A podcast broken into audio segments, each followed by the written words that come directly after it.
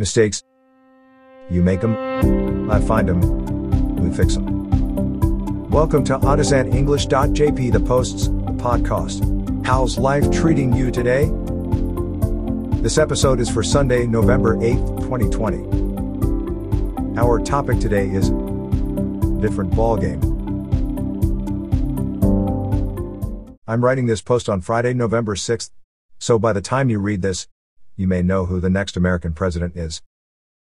It could be Biden, or it may remain Trump, but either way, it's a whole new ballgame. That means the situation is going to be totally different from what it was before. Imagine that if you thought Trump was unbearable before, he's going to be insufferable now. Can you visualize four more years? On second thought, if Biden is the one sworn in on January 20th, I think I'm going to miss good old Trumpy.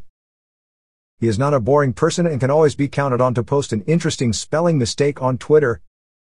Now, a Biden presidency is going to be a different ballgame for the entire world. First of all, presidential Twitter usage will drop, and reporters will finally be able to achieve a full night's rest without being interrupted by all cap madness on Trump's Twitter feed. Yes, it'll be a whole new ballgame for sure. In case you are still not sure what the phrase a different or new ballgame means, it means that a situation will be completely different from what it used to be or what you are expecting it to be. For example, moving overseas is a very exciting and wonderful experience, but it's never exactly what you think it will be like. Living in a new country is a different ballgame, for sure. Depending on which country you move to, the people may not even play ball at all. Ball you see refers to baseball, and if you move to New Zealand, they play rugby with an oval ball, which adds a whole new dimension to the term a different ball game. Unlike the US election, this post is a wrap. Thanks for putting us into your ears. Don't forget to subscribe.